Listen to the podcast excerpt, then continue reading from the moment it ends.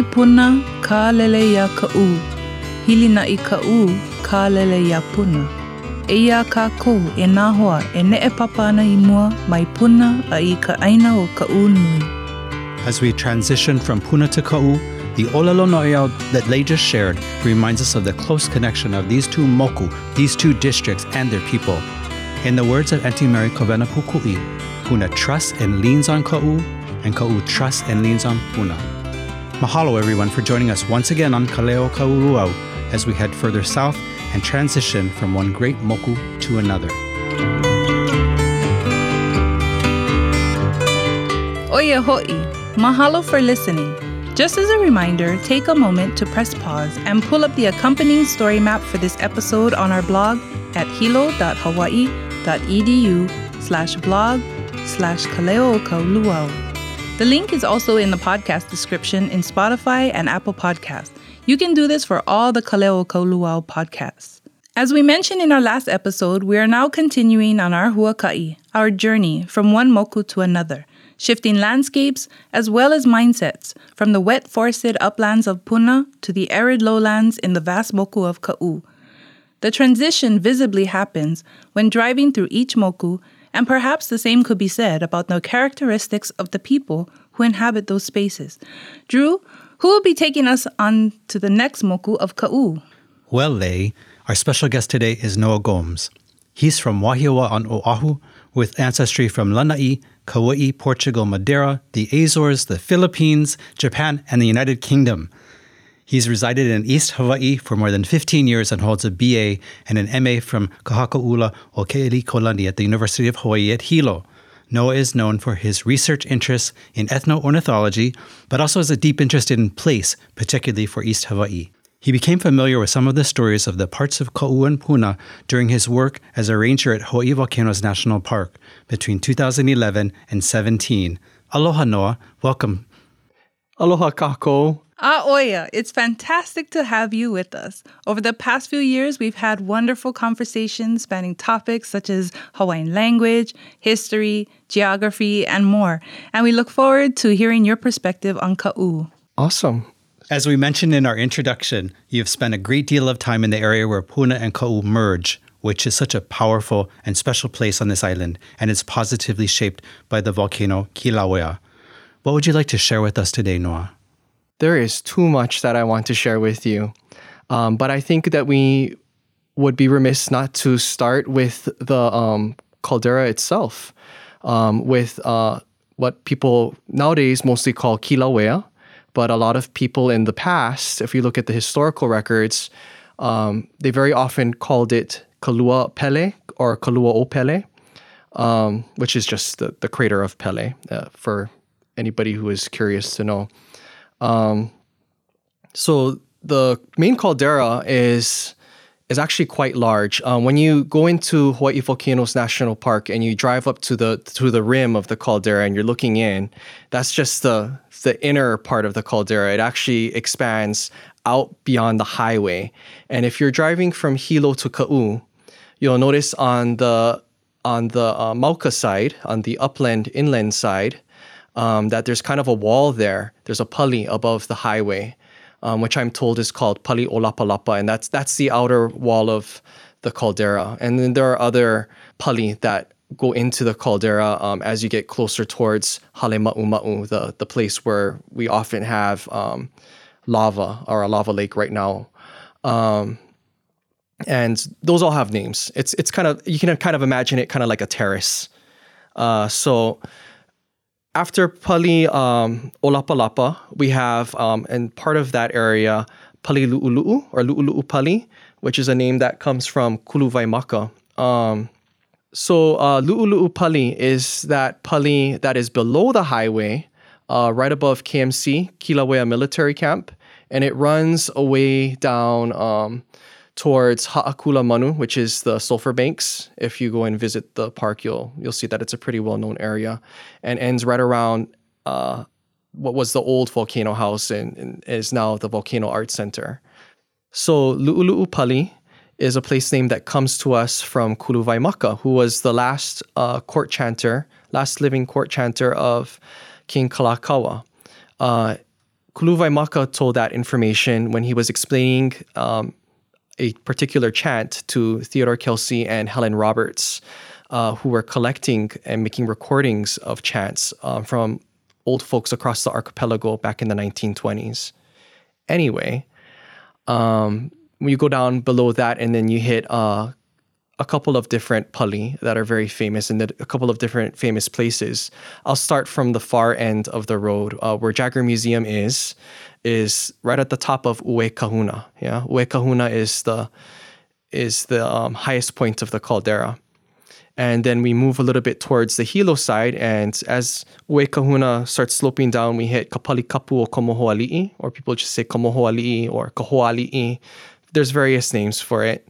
The, the sacred cliff of Kamohoali'i, Pele's older brother. Sometimes he's said to be an uncle. Um, it's supposed to be such a sacred place that Pele never touches it with her uh, wahi Pele, with her vogue. Um, going further down, there's some place names that are obscure and we don't seem to have recorded well.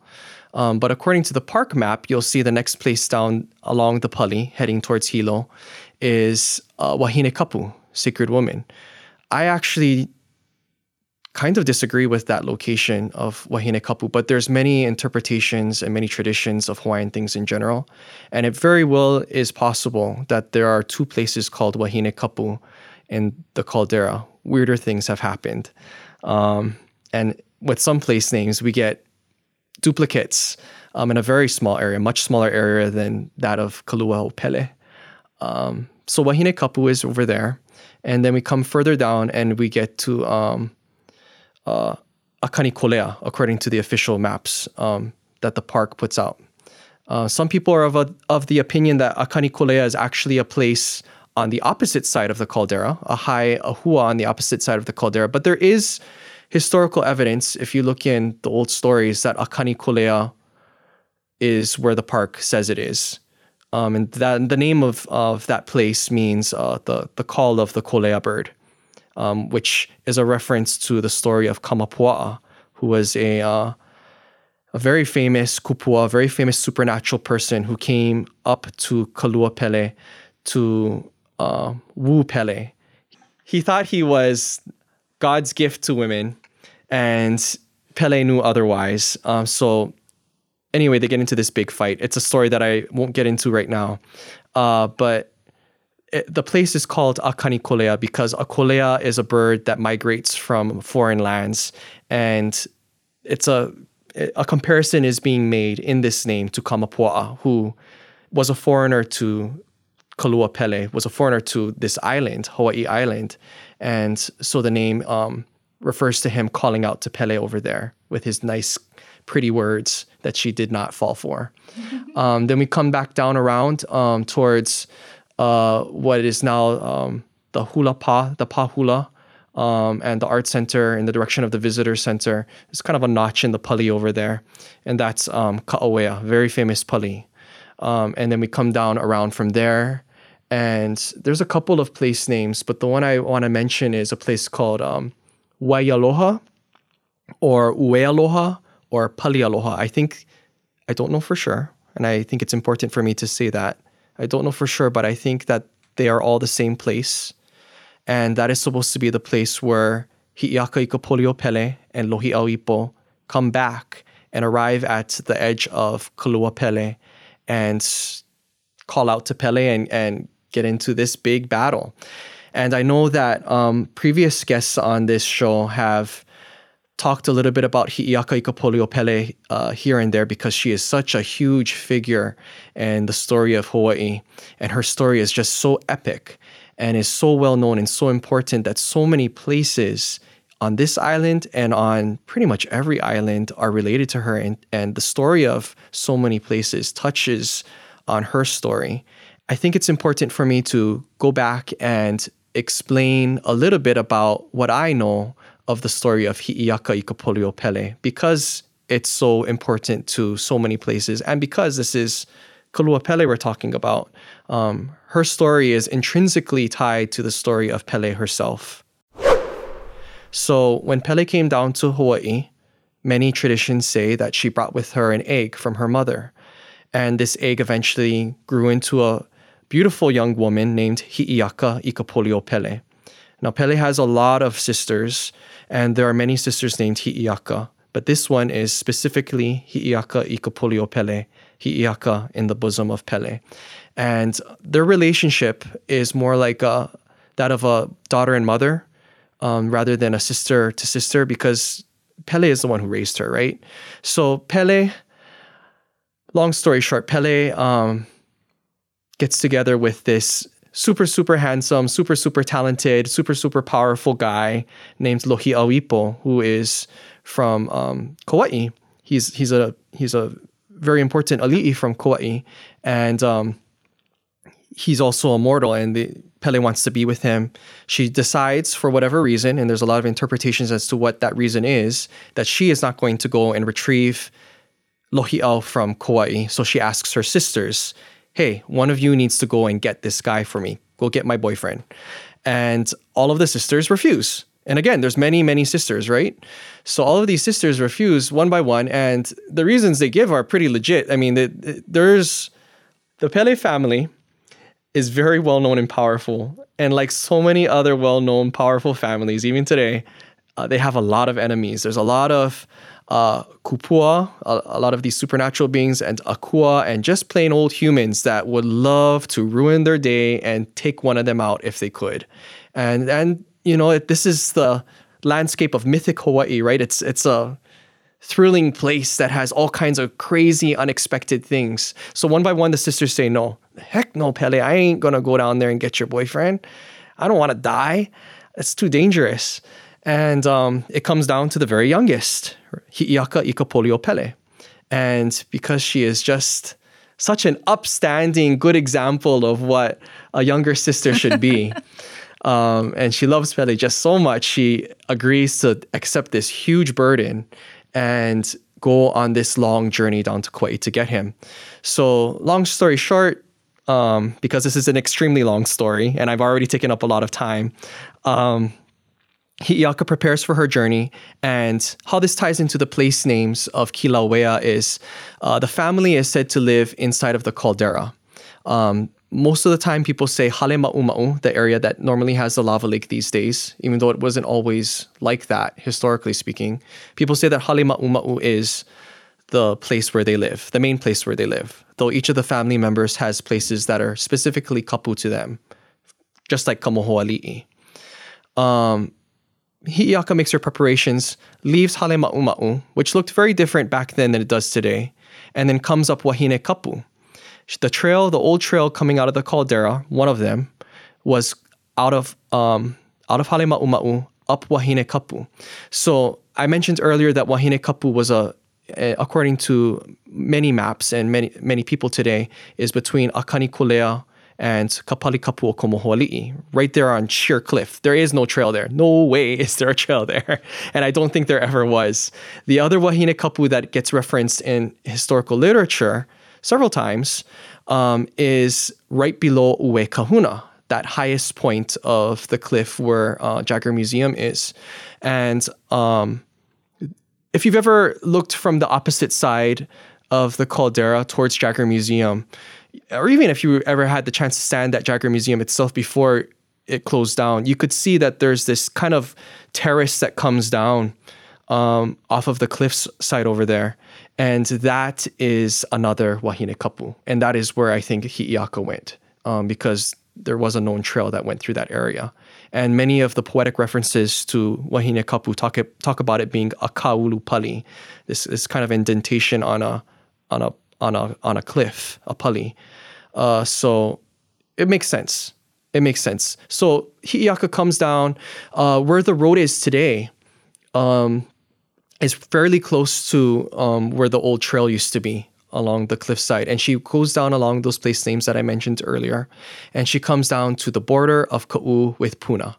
And from there, um, well, I'm just gonna, we're, we're, entering Puna and I'm supposed to be talking about Ka'u, but I'm just gonna briefly retrace the path that I know of for Hi'iaka going in on into Hilo. Hi'iaka goes into Puna, into Ola'a from Pohakuloa. Then they head down through Ola'a and they go down to a place called Mahina Akaka, which used to be a, an o'i'o'ina, a resting place, and probably was some kind of sacred site. I have guesses as to where it is. Drew, maybe you know. I don't know. It, it, I feel like we could figure it out mm-hmm. though if we really tried. Mm-hmm. Um, and from Mahina Akaka, they go through Kuolo, which is in Kea'au town, uh, just below the old plantation manager's house, heading down towards the old sugar mill. Uh, past the sugar mill is um, where the old trail used to used to split into two, down towards Ha'ena in one direction, which is on the coast of Kea'au. Beautiful place they call Shipman Beach nowadays. And then the other trail goes through Panaewa Forest. That area where the trail splits is called Kukulu Kukui, the, the standing torches. And I think it was also an inhabited area in the old days. From there, Hi'iaka goes through Panaewa, which is a whole journey of itself, goes to the place called Pa'i'e'ie as she enters Hilo, which is an old bird catching place. Um, goes from there uh, down past Ha'iha'i, past Kauailani, um, Kaha'opea, Pu'aina Ko. Those are um, all, well, Kaha'opea might be a newer name, but Pu'aina Ko is certainly an old name. Um, and goes down to a place called uh, Kanokoi. And from there, uh, Kanokoi is down towards uh, where Wiki, Wiki Fresh is. Um, so the, the, the she went down towards the coast there to Ohele, which is a place that I know Loke talked about. Comes back over across Kanuku Komanu and then heads across Waiolama um, down towards Pi'i Honua. I know I'm forgetting place names already. And crosses over at Make Falls. Um, uh, Kulua Kanaka is the more proper name, but Make Falls is a pretty old name too. Uh, and heads up to the north from there. And there's all these little stories and little place names that are tied to her journeys here and there. I need to say where I'm getting some of this information from.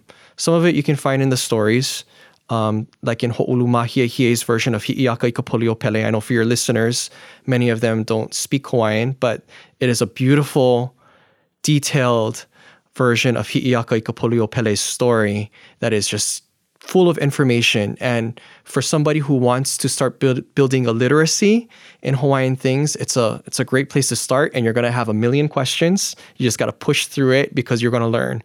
Um, and some things you won't learn because people spend their whole lives studying these stories and never completely grasp what they're completely about. That's that's part of the beauty of it. Um, they're just so there's so many layers. Uh, so some of that information comes from some of the versions of the story like that.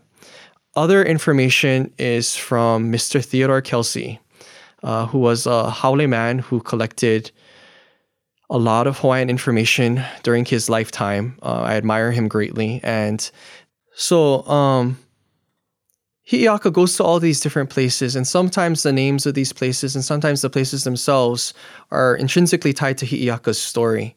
And um, that's just a wonderful example of what my friend Kanani Aton likes to call the textbook of the land. Um, you know, in old Hawaii, we did not have writing, as you know, many people are. They often say, but the old people, the people in the old days, had incredible memories, and the land itself acted as a reminder um, to aid those memories. It was it was in some ways a book. It's a constant reminder of the lessons, of the stories, of the stories themselves, um, and of what those stories mean to us. You know, in, in the old days, um, a person who was a kama'aina of a particular ahupua, of a particular land division, um, would have known all the old stories about their place. And they would have been proud of that because it is a point of pride to be able to take the malihini, to take the visitor in and say, hey, remember Hi'iaka? You've heard of her because she's got stories in your place. Well, she did this and this and this in my place. And that's where Pele sat under that tree when a lava flow was coming. And, you know, you guys think that you guys have all of the information about the winds of the archipelago. Well, you know what? The wind of, of Hawaii actually comes from our land, not your land. We're so much better than you. And, you know, not, not not such, such a sassy way, but um, in a, in a, just in a, in a, as a as a point of pride. People were proud of their homes and proud of the land, and everybody, and I really mean everybody, um, knew the boundaries of their lands, where their lands began and where their lands ended. You look at the Land Boundary Commission testimonies, um, which are testimonies that the old Kama'aina, the people who were familiar with the land, um, gave to the government to understand where the, the borders of each district were. And they consistently say that it was not a good thing to pass into somebody's land and to take their resources. You had to have an understanding and you were probably going to be taxed. And if you didn't do that, you were going to get beat up, maybe killed, and all the things you had were going to be taken away from you. But here we are, we're wandering a little bit far from the topic of place. Sorry. Um, so, yeah, the, the land um, serves as our textbook. Um, it's a constant reminder of the stories, of the lessons of those stories. And when we change the land, you know, if we were to say bulldoze a heiau or a particular particular tree or rock, it's it's like we're going into this textbook and we're rubbing it out with an eraser and trying to to get rid of this piece of history. The history is still there. The land is still there. The page of the textbook is still there, but we may not be able to clearly read the story like we could back in the day the story is still there, but whether or not we are able to understand it, or maybe whether or not we can even access it, is a big question. And we've, unfortunately, we've lost a lot of those stories, especially about smaller places.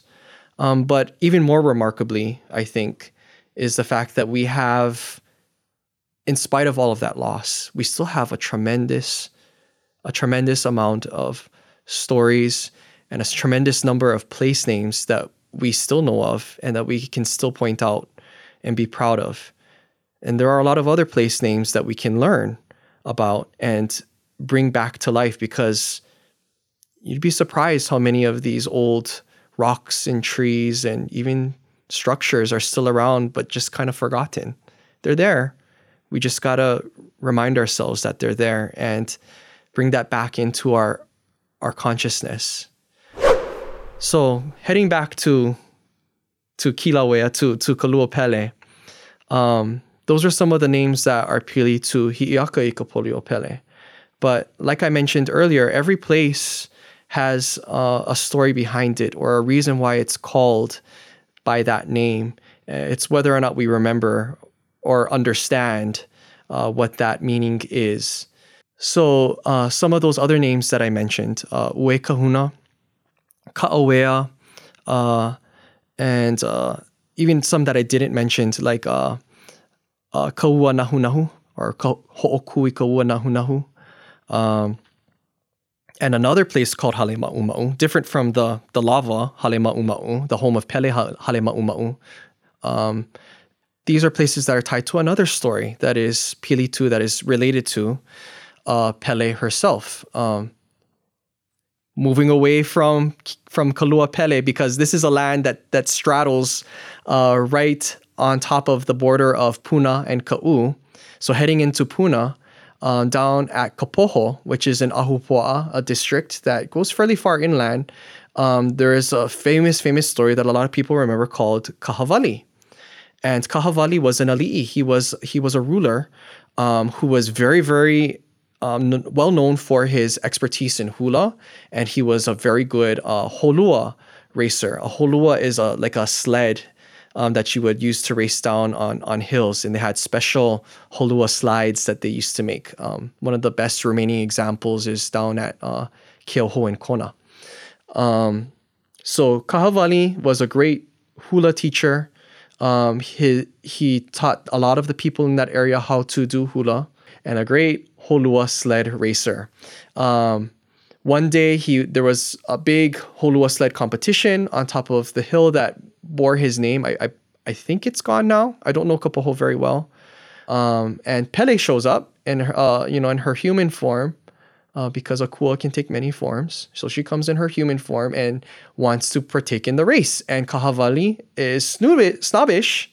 Kahawali is snobbish and tells her, no, you don't get to t- to to do this. I don't know who you are. Who are you? You're just coming up here and talking to the ali'i that way. And so um, Pele goes away, and a couple days later, big lava flow comes. Right? He he did something that he shouldn't have done. He was not kind to a malihini. He didn't show hospitality. Um, and this is a common theme you see in a lot of stories.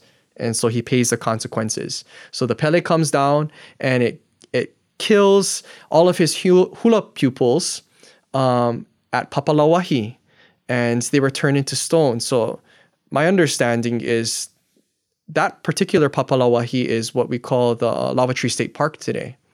And there are other places named Papalawahi, so don't get too confused. Um, there are many Papalawahi on this island.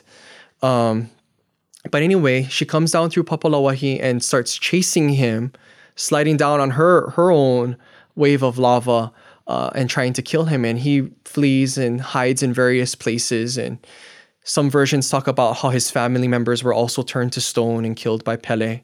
But ultimately, he escapes in a canoe at the shore at Kapoho and goes to Kauai. And and some versions of the story, that's where the story ends. But in other versions, on Kauai, he decides he's going to get revenge on Pele um, and gathers these powerful kahuna. And their names were Hale Ma'u, Ka'oea, Ue Kahuna, and Kaho'okui Kauanahunahu, or Kauanahunahu. Hopefully, I'm getting that name right. So these kahuna come and they all go up to Kalua Pele and they challenge Pele. And unfortunately, I've never seen a detailed description of how this battle goes down, but ultimately, they all die. ultimately, they all die. And um, there's various places on that north side of the caldera that bear their names. Um, we know where Ka'awea is now. We know where Ue Kahuna is now. And we know one of the stories of these places. Uh, uh, was a stone that information was from Joseph Ilala'ole. He mentions that it existed. Uh, Ilala'ole's grandfather was a kahuna, uh, a priest of Pele, and that's how he knew. Um, Kauanahunahu, though, is a place name. I'm not sure where it is. It's somewhere down below Volcano Village. Noah, you mentioned Ue Kahuna being the highest point of the caldera, and um, we were curious if there if you could share something about the name itself or any mo'olelo that you might have heard associated with that. Yeah, sure. Um, I think there are multiple versions of the stories that are given for the, the meaning of the name. Um, unfortunately, I can't remember them all right now, uh, but the name, you know, obviously refers to a wailing kahuna, a wailing priest or a, an expert of some kind. Um, you know, one story that is becoming more popular, which is a good thing, is a piece of the story of Kamiki. And Kamiki is this um, he's this Lua, this this fighter. Um, he's a Lua fighter who goes around the island um, and he kind of you know, I don't know the story well, but he goes around kind of beating everybody up. and you look at that story, and a lot of the characters um, have place names. I would say almost all of the characters actually are place names um, in various places, which is cool. And so he comes to this area called Kahualoa, or um, other sources call it Kiahualoa, which is the long dune, the long um, slope. And that's where all the sands are down in um, the Ka'u Desert. Um, some people call it Keone Helele'i nowadays, but Keone Helele'i is an event that happened in the time of Kamehameha. That's the footprints area. Yeah, that's the footprints area. So that's that's the name is Kahualoa. I think more more often it's called Kahualoa. If anybody uses the name these days, you know, um, like, like, so many other names, it's a name that's fallen into disuse. But there are other places out there. But anyway, Kamiki comes to a place called Kahualoa, and if I remember correctly, there is this Kahuna who is not such a nice guy, and um, I think his name was Ue Kahuna, if I remember correctly. And he had a, a Lua fighter with him. They were not very nice people. They lived in a, a hale um, there at Kahualoa, and um, they would invite people in. So that part of the Ka'u Desert is also along um, the old trail. Um, so when we talk, uh, some people know that area for footprints. Um, there are footprints in solidified ash deposits um, in that area. And famously, people say that they're footprints from uh, one of the regiments of Keoua, Keoua's army when he was marching for to go to a battle against Kamehameha. And part of his army died in a pyroclastic explosion from the volcano.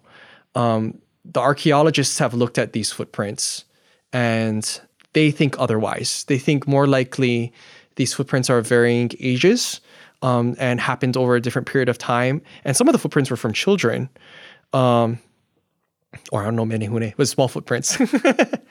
but some of the footprints were from children. So um, they think it was people just traveling the old trail. Um, and then these these ash events would happen and then their footprints happen to get solidified. So that, that's the prevailing theory these days, rather than it being a sign from uh, Keone Helele'i, which is the name for that event that destroyed that part of Keoua's army.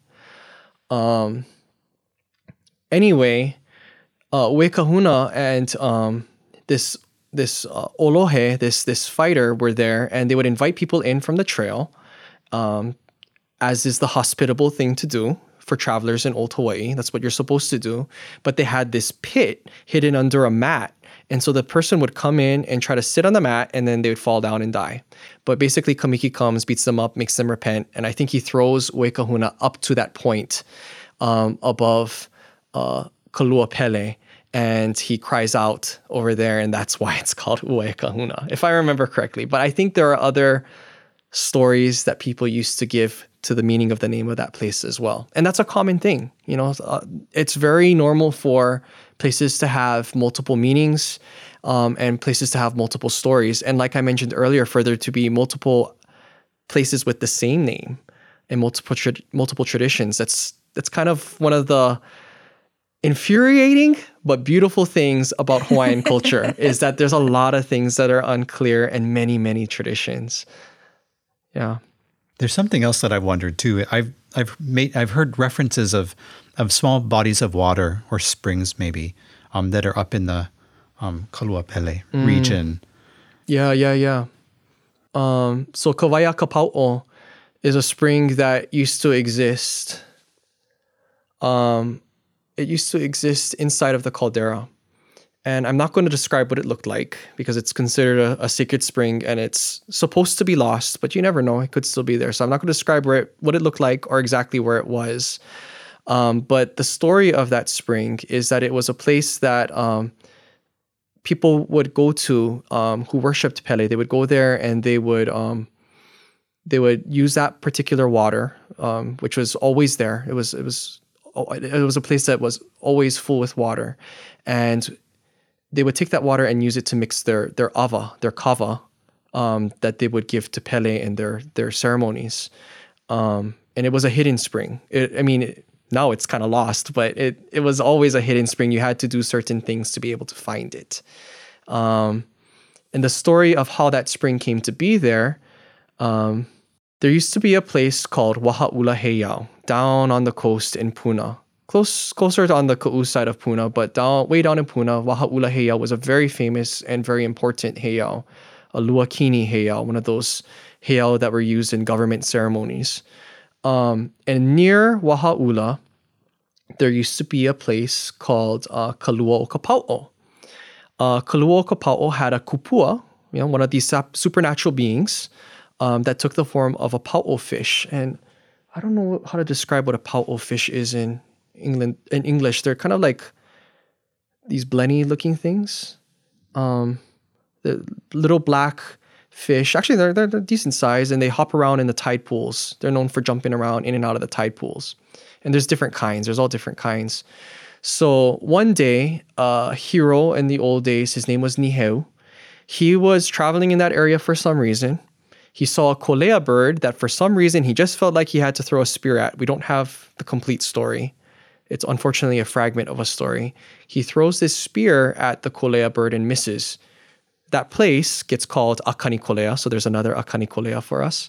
And the pau'o fish was in Kalua Okapau'o, that the the whole of the pau'o is what the name of that place means. And it jumps all the way up to uh, Kalua Pele and settles at the one place where there is constant water up there, which is Kawaya Kapau'o, and turns to stone.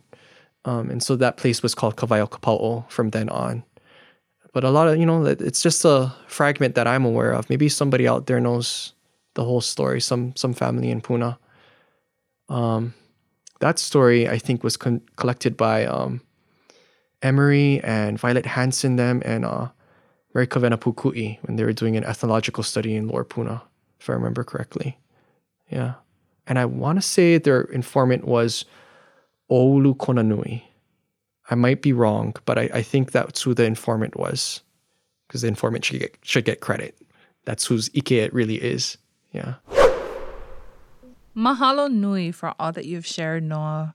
Um, as someone who has built up a relationship with many of the places you mentioned, have those places changed you or your perspective, or perhaps you could share how they've impacted you? You know, that's a really interesting question that touches on something that I don't think I've ever reflected on before.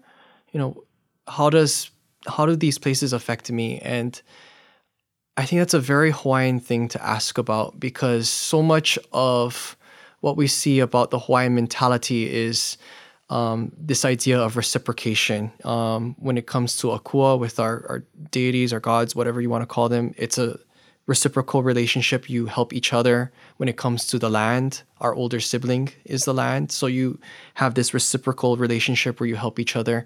And so when it comes to the names on the land and the small places on the land, it's got to be impacting us in some way. And I think for me, as I become more and more conscious about where places are, what their stories are, what their significance is, I think I just um my eyes feel opened.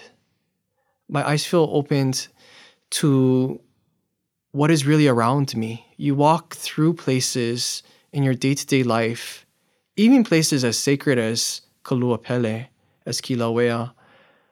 And with if you don't know the story and you don't know the history, if you don't know the names, it doesn't mean as much to you than if you do. It's like once you're familiar with these things, it's almost like family or friends.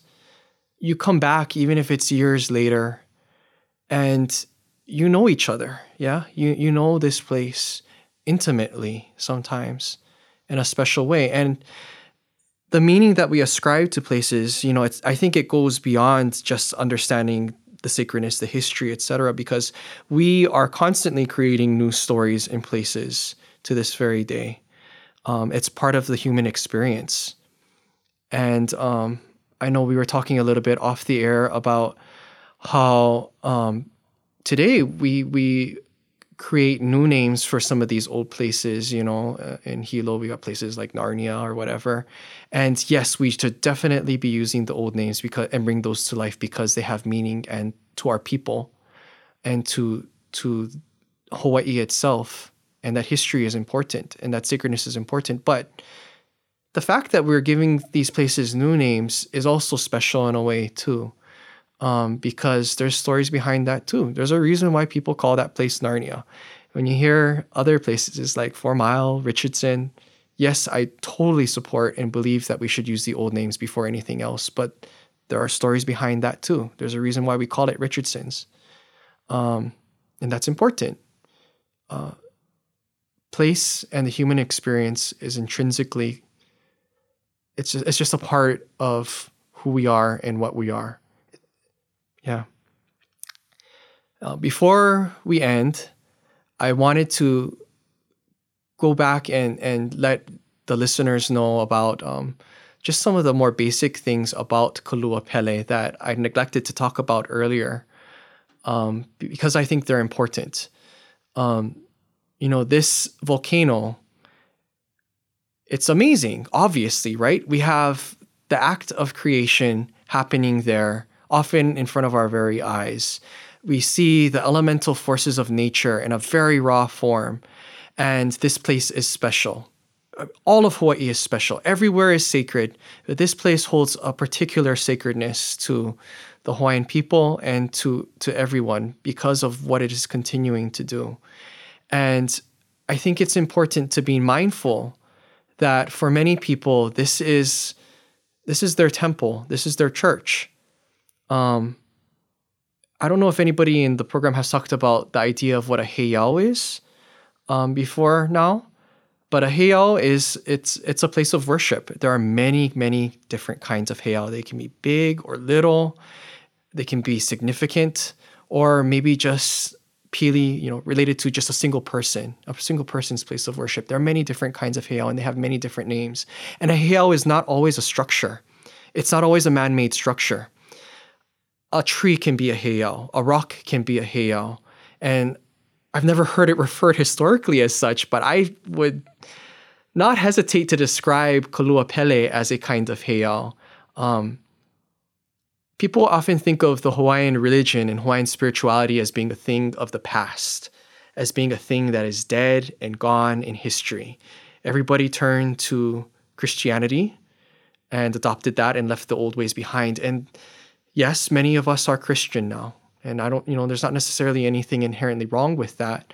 But we also, you know, when we talk about the fall of the religion, we're talking about the fall of the state religion, yeah, the fall of the Aikapu during the time of Kamehameha II, where the heiau were overthrown, the big heiau, the Luakini, were overthrown, and the there was all these big momentous um, things that happened in our history.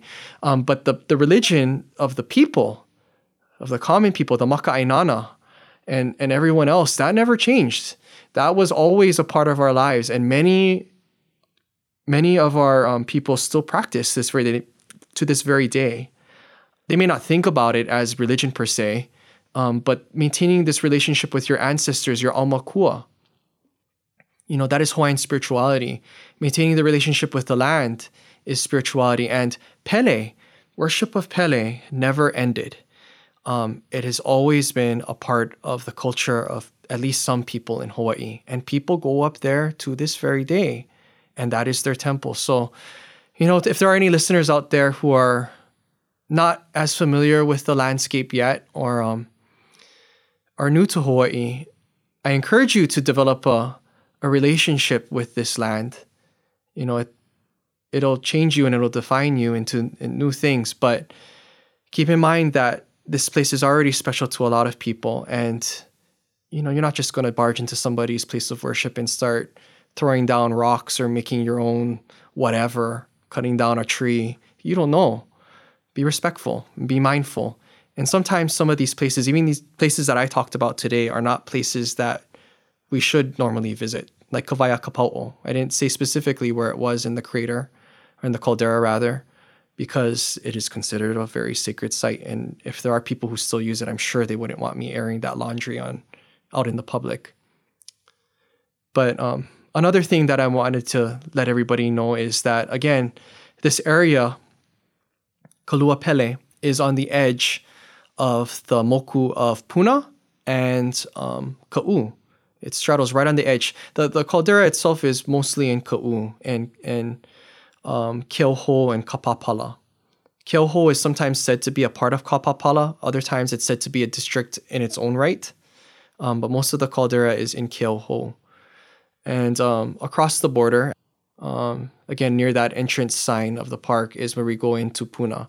And Ola'a is a part of Puna in that area. Kea'au also touches that that summit of Kilauea, and so does uh, another district called Kahawale'a. But it's important to know those big names. We talked a lot about smaller names. The big names are just as important, um, and in some ways are more important.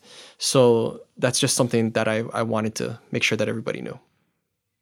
Mahalo nui, Noah. That was absolutely beautiful. Thank you for that. Yes, mahalo. That, that was transformative.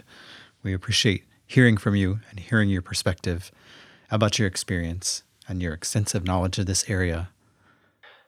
Yeah, um, mahalo to you guys for having me. Um, you know, I part of what I know is from experience in the park and from the help of people like Bobby Camara and other kumu that I've had over the years. And part of it is just reading. So get out there and read. I know that's a weird way to end things, but um, yeah. Mahalo again. Thank you. Thank you all for having me. I appreciate being here. I've never really talked about place in a public forum before, so this is new to me. But um, it was uh, we had some good conversations on and off of the air. So thank you. Mahalo. Mahalo nui. Wow, what a way to start our progression into Ka'u We learned a lot today, and I hope that what was shared will inspire our listeners to go out and read more as Noah urged. And there are still many more mo'olelo to hear in this moku of ka'u. Mahalo again, our dear listeners, for lending your ears to this episode of Kaleo Kauluau, and mahalo nui to our special guest, Noah Gomes. Please join us again for our next episode, and don't forget to follow us on Facebook and Instagram for even more related awesome interactive media. Until then, ahui ho. Aloha.